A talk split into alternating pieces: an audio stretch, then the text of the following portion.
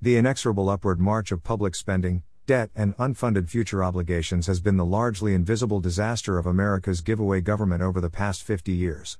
With every passing second, the amounts grow larger still, and as of this writing, we are staring at financial liabilities that cannot possibly be met no matter how high taxes are raised. The math is cruel and irrefutable.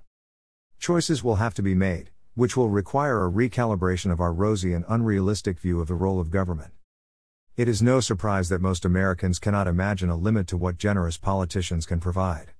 The electoral equation that has defined many decades past can be summed up rather simply voters like stuff plus elections are won by promising stuff plus no one ever asked if we can actually afford the stuff that is promised equals fiscal irresponsibility and stupidity. This is how you spend a nation into an abysmal long term financial hole, but win elections. Given that expenses for Social Security, Medicare, and Medicaid are today by far the largest expenses of the federal government, and a similar dynamic is consuming state and local tax revenues as well, it might be worth recognizing that the biggest fiscal challenge facing America is that we are an increasingly old and poor nation. All the other spending that consumes our government budgets is going to be subservient to this basic reality as the baby boomers become the silver tsunami that overwhelms us. So, how can we expect this to play out in the years ahead? The private marketplace will react to the specific needs of a growing population of seniors with alacrity, as it already has. Healthcare, housing, and services targeted to the needs of seniors are a growth industry helping those wealthier folks fortunate enough to be able to pay. Less affluent seniors will rely on carefully targeted public services, discounts, and tax breaks to ease their daily financial burdens, but they will also use the wisdom and skills acquired during their lifetimes to find a reasonable path to financial sustainability as they grow older, which could include keeping one foot in the workplace for as long as their health permits. However, the poor will be, as has been the case in every society both past and present, a public charge that is dealt with in a manner that ranges from grudgingly agreeable to scandalously neglectful.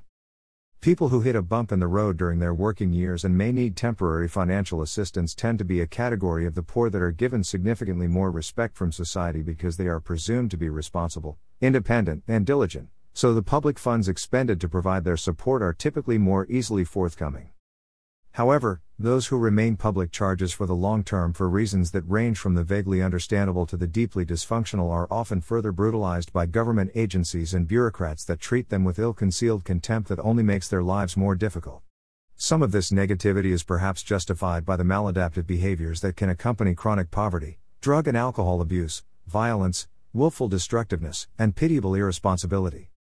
These outward manifestations of ruined and chaotic lives tend to diminish public sympathy and further isolate these unfortunate individuals.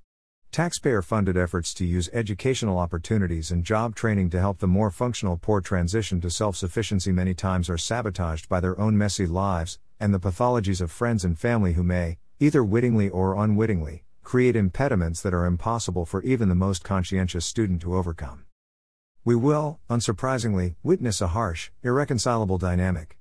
These two populations will each place more demands on the public purse in the decades ahead, but the financial needs of a growing population of seniors inevitably will be given priority over those of the poor. When government budgets inevitably tighten as the working age population shrinks, the organized political power of older Americans will slowly skew the allocation of available resources in their direction.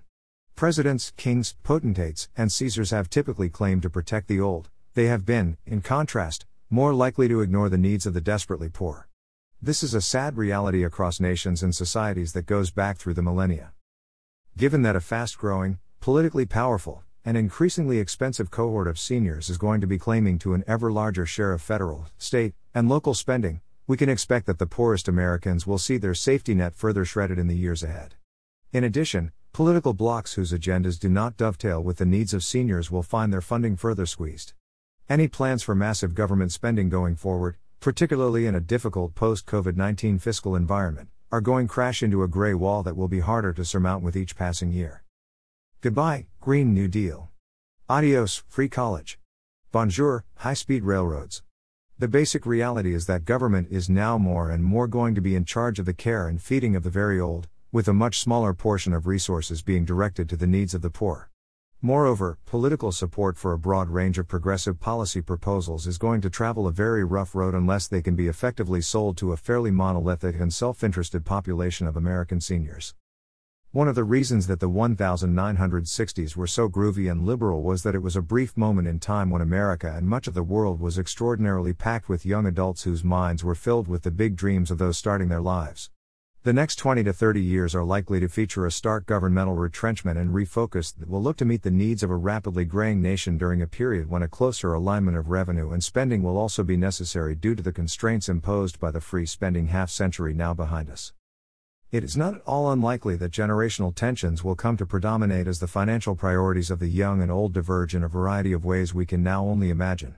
The hippies are going to need lots of hip replacements, so children, adolescents, and young adults during the decades ahead will have to learn to build their lives with far less government assistance in a world of quiet sunsets, rather than brash dawns. Demography, at least as it pertains to government spending, will determine the destinies of American politics and politicians for the foreseeable future. This will become plainly obvious in very short order as we start to sort out the stack of unpaid bills now piled high and needing our immediate, undivided attention.